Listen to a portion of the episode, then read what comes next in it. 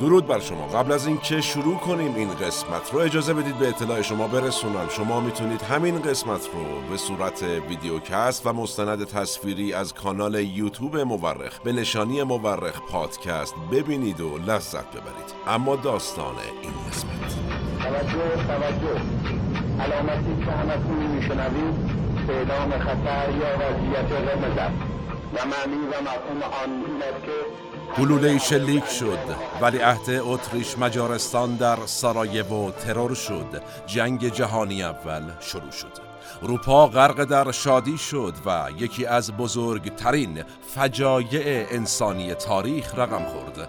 این معروفترین روایت از شروع جنگ جهانی اوله روایتی که غلط هم نیست. اما ماجرای شروع جنگ جهانی اول به این روایت کوتاه و خطی محدود نمیشه. در واقع این همه واقعیت نیست. باربارا تاکمن تاریخ نگار آمریکایی در کتاب توپهای ماه اوت از زوایای مختلفی شروع جنگ جهانی اول رو بررسی کرده. از ریشه های فرهنگی و نژادی تا اونچه که از مدتها قبل از شروع جنگ در پس ذهن سیاستمداران و نظامیان اروپا میگذشته. اصولا جنگ پدیده خیلی پیچیده ایه به خصوص اگر جنگی تمام ایار و بلند مدت باشه مثل جنگ جهانی یا مثل جنگ هشت ساله ای که بین کشور ما ایران و همسایه ما عراق رخ که حمله هوایی انجام خواهد شد. محل کار خود را و به پناهگاه بروید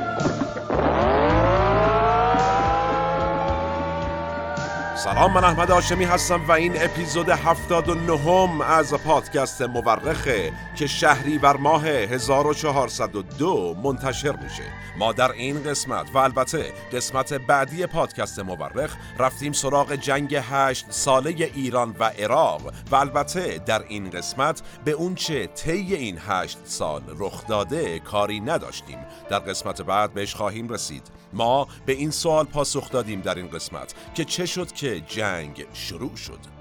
به اعتقاد اغلب مورخین تاریخ بیش از آن که علم باشه یک هنره هنره کنار هم گذاشتن شواهد. ما در پادکست مورخ هر بار یکی از پازل های تاریخ رو کنار هم می‌ذاریم. منبع پادکست مورخ در این قسمت پرونده ویژه وبسایت خبری دیدار نیوز با عنوان علل و عوامل بروز جنگ ایران و عراق که حامد سیاسی راد سرپرست نویسندگان پادکست مورخ هم یکی از نویسندگان این پرونده ویژه بوده. شما می‌تونید تمامی قسمت های مورخ رو به انضمام این قسمت از طریق کانال یوتیوب مورخ به نشانی مورخ پادکست به صورت مستند تصویری یا ویدیوکست ببینید و بشنوید و لذت ببرید. نظر فراموش نشه و نوش گوشاتون.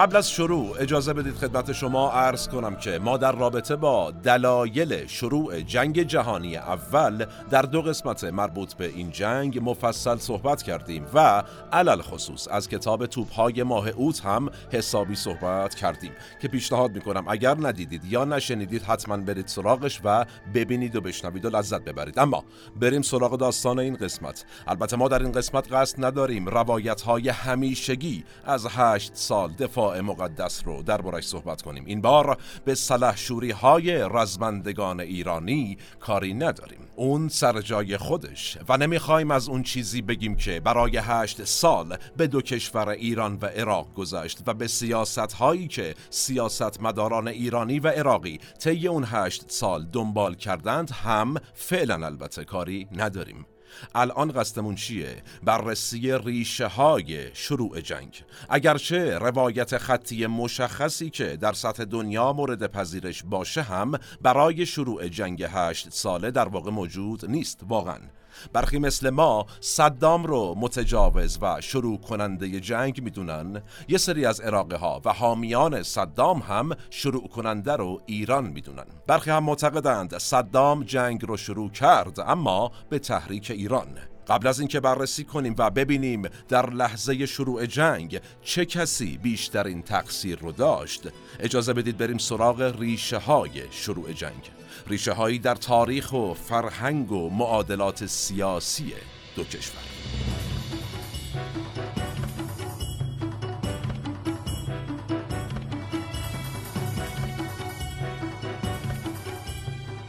پیر رازو تاریخ پژوه فرانسوی در کتابش به نام جنگ ایران و عراق و نخستین جنگ خلیج آورده. در 28 سپتامبر تنها شش روز پس از حملات هوایی سنگین عراق به ایران رژیم عراق به ایران پیشنهاد صلحی بر اساس شرایط خاص داد. این شرایط عبارت بودند از شناسایی حقوق ارزی عراق از جانب ایران دست نگه داشتن ایران از مداخله در امور داخلی عراق تعهد متقابل برای برقراری حسن همجواری و استرداد جزایر سگانه بر مالکان عربشان که در سال 1971 میلادی به تصرف ایران درآمده بود. رازو می نویسه از این شرایط مورد آخر احتمالاً کم اهمیت ترین آنها باشد. به هر حال اینها احتمالاً دلایلی بودند که عراق برای حمله به خاک ایران داشته. اما سوال کدام یک از این دلایل بیشترین تأثیر رو در شروع جنگ از طرف عراق داشته؟ عرض می‌کنم.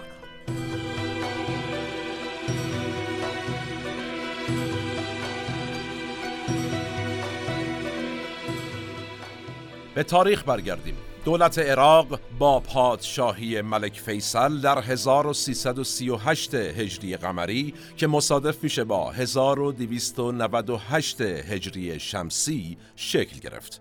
قبل از اون و در 1293 مصادف با 1914 میلادی پروتکلی بین کشورهای ایران، عثمانی، روسیه و انگلیس منعقد میشه و مرزهای بین دو کشور ایران و عثمانی تعیین میشه. جنگ جهانی اول ما اوضاع منطقه خاورمیانه رو با تحول عمیقی مواجه کرد. عثمانی طرف آلمان ها رو گرفت، آلمان شکست خورد و عثمانی مرد بیمار اروپا چند پاره شد. عربستان، اردن، لبنان، سوریه و عراق از دل امپراتوری عثمانی منشعب شدند و به وجود اومدند. فلسطین و اسرائیل هم از همون موقع جنگ و جدلشون شروع شد. فیصل یکم میره در عراق پادشاهی هاشمی رو راه میندازه و عراق عملا میشه یک کشور تحت سلطه بریتانیا. با شکلگیری کشور عراق ایران و عثمانی که البته کمی بعد به کشور ترکیه تبدیل شد این عثمانی مرزهای تعیین شده در 1914 رو رد کردند. درگیری های متعددی بین هر سه کشور رخ داد. شدیدترین و خونبارترین این درگیری ها مربوط می شد به درگیری در 21 بهمن ماه 1352 کجا؟ مرز مهران. اتفاقی که به یک شنبه خونین معروف شد.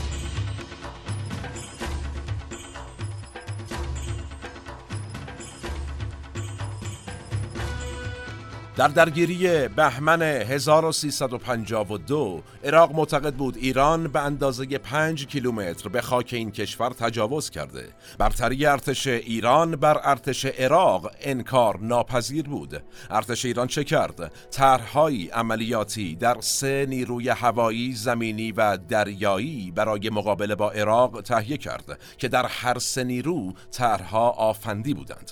یعنی چی؟ یعنی بنا بود ایران در پاسخ به حمله عراق یک حمله گسترده رو به خاک این کشور ترتیب بده. چی بود این طرحها؟ طرح ابو مسلم با اهداف نظامی معین در نیروی زمینی به تصویب رسید. هدف طرح ابو مسلم یک بغداد بود و هدف ابو مسلم دو مناطق نفتخیز جنوب عراق و ابو مسلم سه مناطق نفتخیز کرکوک. طرح نیروی هوایی ارتش هم با هدف انهدام پشت جبهه ارتش عراق به نام طرح البرز آماده بود و طرح نیروی دریایی طرح زلفقار بود.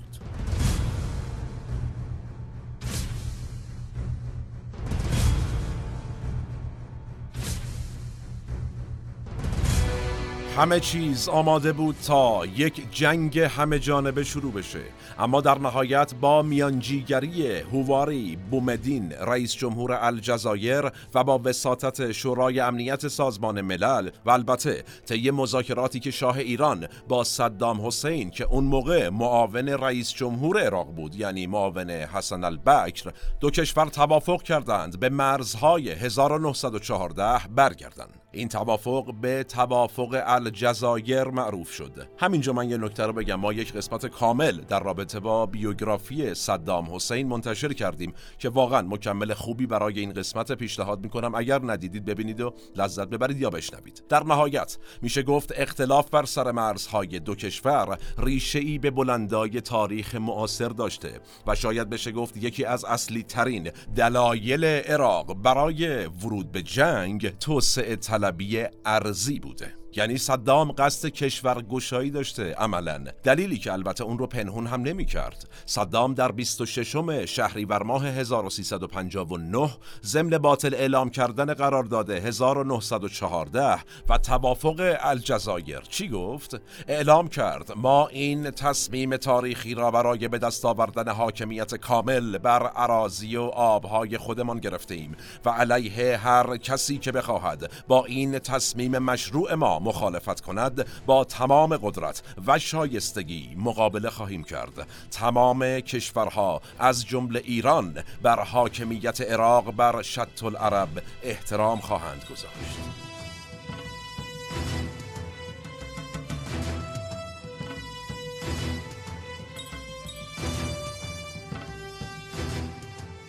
حالا داستان حاکمیت عراق بر شط العرب که صدام می‌گفت چی بود؟ شط العرب یا همون اروند رود رود مرزی بین ایران و عراق. اروند رود حالا چرا مهمه؟ چون قابلیت کشتیرانی داره. عراق می‌گفت آقا مرز ایران ساحل روده. ایران می‌گفت طبق قواعد بین المللی خط تالوگ رودخانه یعنی خط فرضی که از عمیق ترین بخش رودخونه کشیده میشه باید مرز باشه. اصولا مجادله سال 1352 هم برای همین شکل گرفت. اما گفتیم یکی دیگه از مواردی که در پیشنهاد صلح عراق اومده بود دست نگه داشتن ایران از مداخله در امور داخلی عراق بود. در واقع عراقی ها معتقد بودند حکومت ایران نیروهای نظامی و مردم عراق رو داره تحریک می‌کنه. چرا؟ حکومت نوپای جمهوری اسلامی شعار صدور انقلاب رو داشت. بنابراین نگاهی فراتر از مرزهای ایران داشت و خودش رو الگوی تمام مردم جهان اسلام می‌دید. به همین دلیل بود که از طرف رهبر انقلاب 1357 سخنانی هم در رابطه با عراق شنیده می‌شد. مثلا به این سخنرانی که در 19 فروردین 1359 ایراد شده توجه کنیم. ای ارتش عراق اطاعت از این مخالف اسلام و قرآن نکنید و به ملت بگرایید و دست آمریکا را که از آستین صدام بیرون آمده است قطع کنید و بدانید اطاعت از این صفاک مخالفت با خدای متعال است و جزای آن آر و نار است.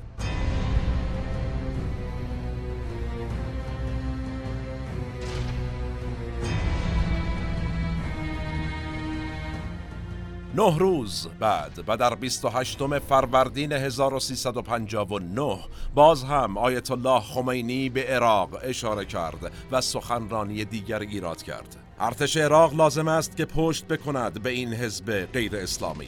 پشت بکند به این افراد غیر اسلامی که یک عدد کمی هستند و همانطور که ارتش ایران متصل به مردم شد متصل به ملت شد و کلک این نظام باطل را کند شما هم همینطور.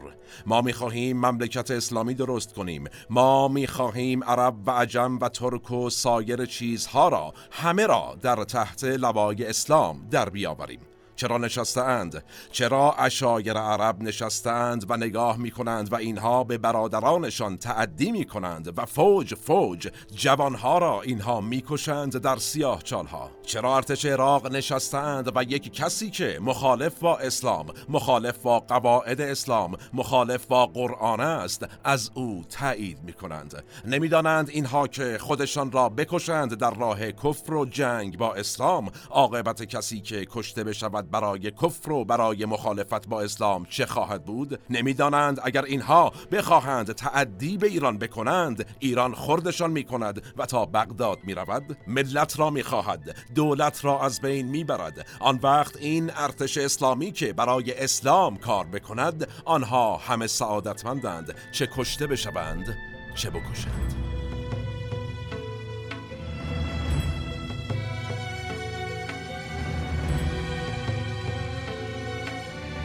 خطاب ها به ارتش عراق اما ادامه داشت. رهبر انقلاب در پیامی به ارتش عراق در دوم اردیبهشت 1359 اعلام کرد. من از رد بالاهای قوای انتظامی عراق معیوس هستم لکن از افسران و درجه داران و سربازان معیوس نیستم و از آنان چشم داشته آن دارم که یا دلاورانه قیام کنند و اساس ستمکاری را برچینند. همانسان که در ایران واقع شد و یا از پادگان ها و سربازخانه ها فرار کنند و ننگ ستمکاری حزب بعث را تحمل نکنند.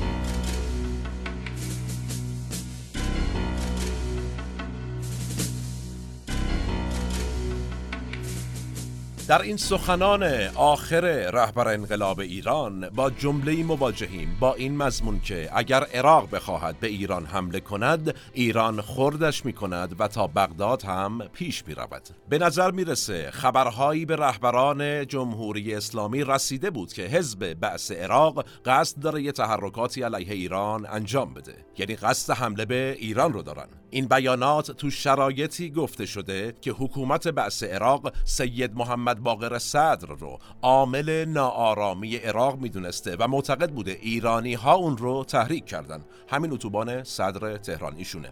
بعثی ها همینطور ایران رو به حمایت از حزب الدعوه محکوم می‌کردند. الدعوه که مورد حمایت سید محمد باقر صدر هم بود مخالف بعث بود. حکومت عراق الدعوه رو غیر قانونی می‌دونست. آتش زیر خاکستر داشت. شعله ور می‌شد.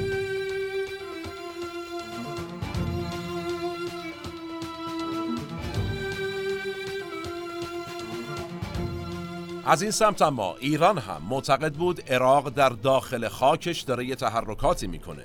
جمهوری اسلامی عراق رو به حمایت علنی از شورشیان جدایی طلب خوزستان متهم می‌کرد. توجه کنیم در همون ایام بود که دریادار احمد مدنی استاندار بخت خوزستان اعلام کرد عراق برای شورشیان سلاح ارسال می‌کنه. تا پیش از شروع جنگ البته عراق نسبت به این ادعا واکنشی نشون نداد. ولی با شروع جنگ ادعای ارسال سلاح برای تجزیه طلبان رو رد کرد. چی گفت؟ گفت ما وارد یک جنگ دفاعی شدیم. دفاع از حق حاکمیت سرزمینمون. علیه مداخلات حکومت جدید ایران در خاک عراق. در داخل خاک عراق. ایران ولی این ادعای عراق رو رد کرد. گفت آقا جان در کشور ما یک انقلاب بزرگی اتفاق افتاده و طبیعیه که کشورهای همجوار هم تحت تاثیر قرار بگیرن. ولی اینکه ما بخوایم مستقیم در امور عراق دخالت کنیم والله اینجوری نیست.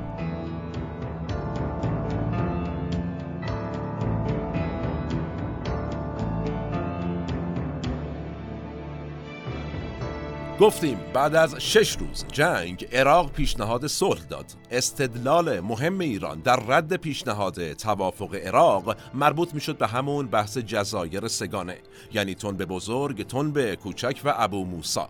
همون جزایری که هنوز که هنوزه هم کشورهای عربی حاشیه خلیج فارس نسبت بهش ادعا دارند و دیدیم روسیه هم به تازگی ادعای همین کشورها رو تکرار کرد. در واقع اگرچه در ظاهر حکومت ایران خیلی روابط حسنه ای با روس ها و روسیه و آقای پوتین علل خصوص داره اما تاریخ نشون داده به خصوص در مورد روسیه سیاست خیلی پیچیده تر از این حرف است. به هر حال ایران اعلام کرد اون زمان اهالی دنیا ببینید این استدلال آقای صدام و عراق دیگه خیلی پایهاش سسته. ما از دوران باستان بر این جزایر سگانه حاکمیت داشتیم. این حرفا چیه؟ خوب اینجا یه اشاره هم بکنیم به ریشه این منازعه بر سر این جزایر در واقع. سال 1903 میلادی انگلیس می‌بینه که تنگه هرمز و این جزایر سگانه خیلی موقعیت استراتژیکی داره. چیکار می‌کنه؟ به نام حاکم شارجه میاد اینها رو اشغال می‌کنه. ولی 1971 میلادی قبل از تأسیس کشور امارات این جزایر طی یک قراردادی بین دولت ایران و حاکم شارجه که در اون زمان تحت الحمایه انگلیس بوده به ایران برگردونده میشه. امارات متحده عربی هم بعد از تأسیسش هیچ ادعایی درباره سه جزیره مطرح نکرد. اما کشور عراق چیکار کرد؟ کاسه داغتر از آش شد. الان دلیلش هم عرض می‌کنم. از پیش از انقلاب تا روز ششم جنگ که پیشنهادش رو برای آتش بس اعلام کرده بود بارها اعلام کرده بود که جزایر باید از ایران جدا شود. در واقع شورای همکاری خلیج فارس که شش کشور عربی عضو شده بودند یعنی عربستان، بحرین، امارات متحده عربی، قطر، عمان و کویت معمور بودند که از نظر تسلیحاتی و مالی عراق رو پشتیبانی بکنند عراق هم برای اینکه این پشتی پشتیبانی رو داشته باشه و نگهش داره روی این جزایر سگانه دست گذاشته بود که آقا من دنبال منافع شما هستم.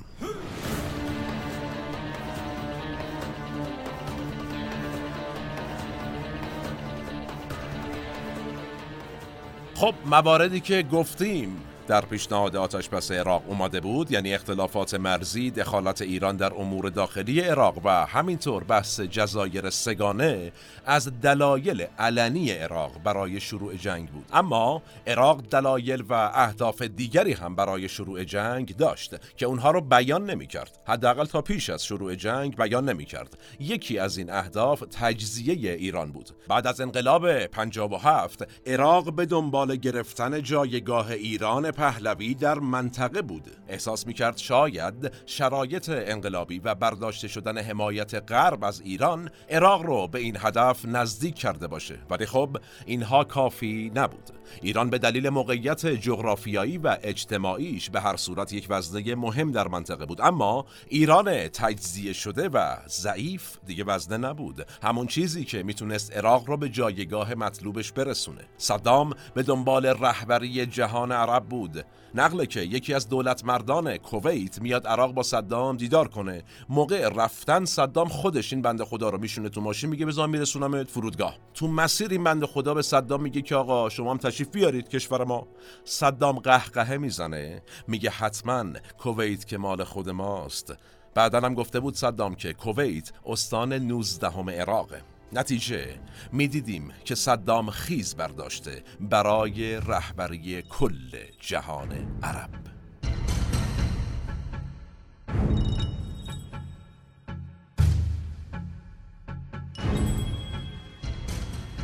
از 1348 تا 31 شهریور ماه 1359 که جنگ هشت ساله شروع شد 104 مورد درگیری بین ایران و عراق رخ داده بود و در همه اونها هم ایران دست بالا رو داشت. بعد از انقلاب اما مقامات عراقی احساس کردند که ایران دیگه اون قدرت سابق رو نداره. نتیجه. با شروع جنگ بین دو کشور دیگه هیچ عبایی از اینکه از تجزیه ایران حرف بزنن هم نداشتن. هشت ماه بعد از جنگ بود که طارق عزیز از سران حزب بس گفت پنج کشور کوچک خیلی بهتر از یک ایران واحد است. تاها یاسین رمضان معاون نخست وزیر عراق هم اعلام کرد که این جنگ برای سرنگونی جمهوری اسلامی و جداسازی خوزستان و جزایر سگان از ایران است. در واقع عراقی ها از پیش از شروع جنگ احساس می کردند اگر این بار باز هم درگیری رخ بدهد عراق دست بالا را خواهد داشت و این می‌تونه به هدف عراق یعنی تجزیه ایران منجر بشه.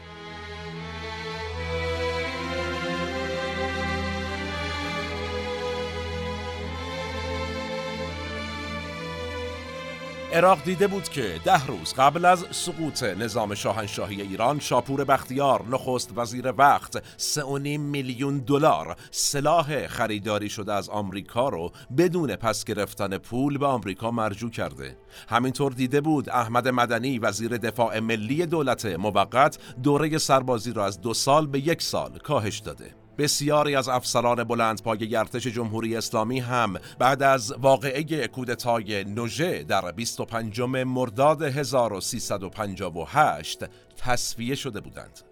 عراقی ها هدف رو در دسترس می دونستند و برای همین هم حمله رو شروع کردند. هرچند کمی بعد از شروع جنگ عراقی ها فهمیدند پیروزی بر ایران و تجزیه این کشور اونقدرها هم که فکرشو می کردند راحت نیست. شش روز بیشتر طول نکشید تا عراق فهمید وضعیت با اونچه که تحلیل کرده فرق داره.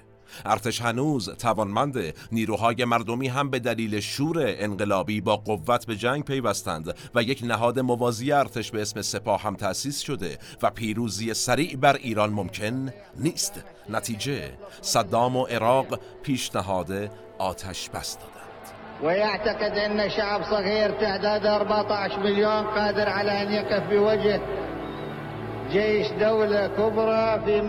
یکی دیگه از عوامل وقوع جنگ ایران و عراق مذهب و ایدئولوژی بود.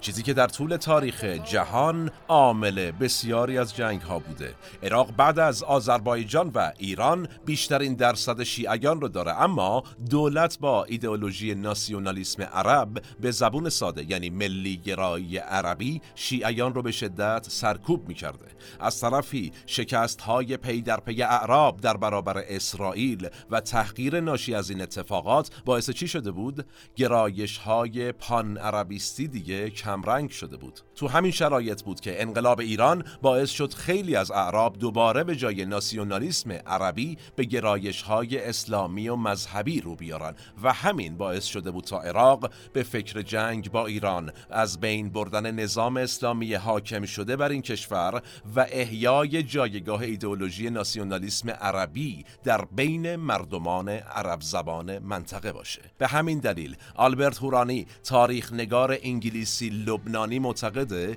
ترس از جنبش شیعیان در عراق دلیل اصلی وقوع جنگ هشت ساله بود.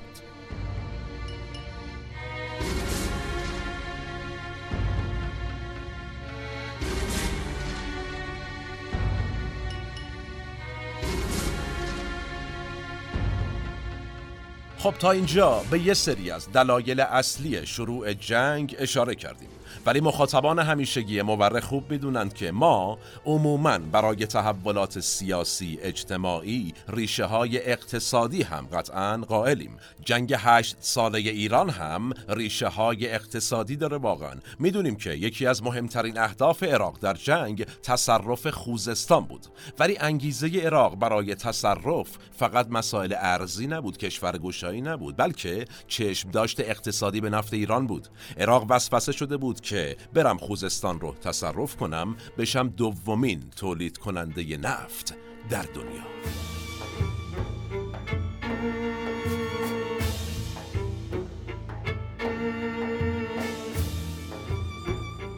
به هر حال جنگ در سی و یکم شهریور ماه 1359 شروع شد. اگرچه خیلی از عراقی ها معتقدند ایرانی ها بودند که پیش از این و در سیزدهم شهری ور ماه جنگ رو شروع کردند. این در حالیه که درگیری های مرزی بین دو کشور از ماهها قبل شروع شده بود و از روز یکم شهری ور ماه 1359 به شکل مداوم ادامه داشت. میشه گفت دستگاه دیپلماسی ایران از احتمال جنگ اطلاع داشت. حتی اسنادی هست که نشون میده مقامات آمریکایی یک سال پیش از شروع جنگ و در 1358 به مهدی بازرگان نخست وزیر وقت ایران از احتمال شروع جنگی از طرف عراق خبر داده بودند. در گزارش های آمریکایی ها اومده بود مانورهایی با حضور مشترک یگانهای مختلف و تمرین هایی برای حرکت سریع یگانهای بزرگ در مسیر اروند در جریان است. همینطور عراق مقدار بسیار زیادی از تسلیحات و تمهیدات و ابزارالات جنگی را در این منطقه پنهان و استتار می کند و مشغول اجرای طرحهای مهندسی نظامی است که حمله به ایران را برایش ساده کند. نتیجه حواستون باشه.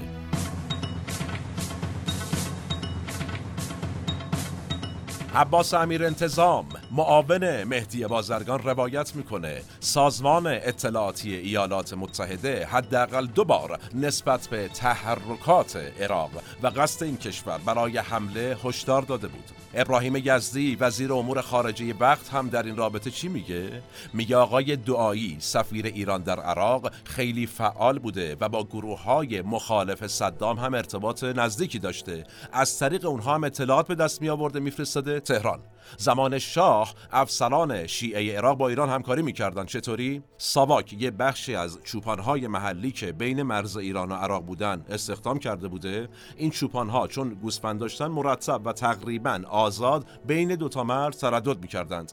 افسرای عراقی می اومدن اطلاعات خودشون رو می‌کردن توی پاکت درش هم مهرموم می‌کردن می‌دادن به این چوپانا. چوپانا می اومدن تو مرز ایران تحویل می‌دادن به اولین پاسگاه ساواک. مسئول پاسگاه هم که پاکت رو میفرستاده تهران. بعد از انقلاب ما این نظم طبیعتا به هم خورده دیگه. چیکار می‌کنن؟ ترتیبی داده میشه تا افسران عراقی اطلاعات خودشون رو این آقای ابراهیم یزدی گفته دیگه وزیر امور خارجه وقت. ترتیبی داده میشه که افسران عراقی اطلاعات خودشون رو مستقیم بدن به سفیر ایران در کویت دکتر شمس اردکانی. بله. همین افسران یک یا دو ماه قبل از جنگ تاریخ، محل و ساعت حمله عراق رو به ایران گزارش داده بودند. و معنی و مفهوم آن این است که حمله هوایی انجام خواهد شد محل کار خود را ترک و به پناهگاه بروید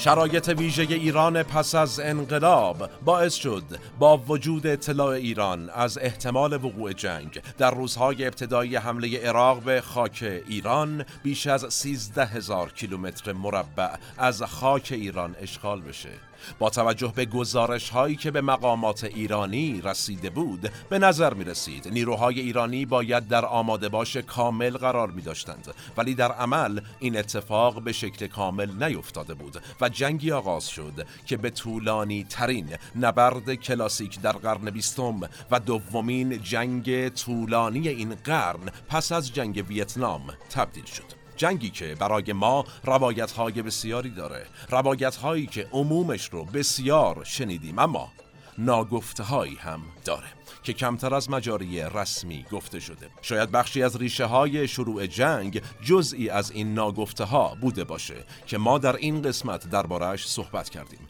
در طول جنگ هشت ساله هم وقایعی وجود داره که تریبون های قدرت خیلی دوست ندارن بهش اشاره کنن. و این همان موردی است که ما در قسمت بعدی سراغش خواهیم رفت. زمان ما به فرجام رسید و کلام ما نه. من احمد آشمی هستم و تنها نیستم. این اپیزود هم به همت تیم پادکست مورخ در استودیو پیکان تهیه و تولید شد. تا چند روز آتی و قسمت بعدی جنگ هشت ساله. سالم باشید و در صلح. شما رو به تاریخ میسپرم و میبینمتون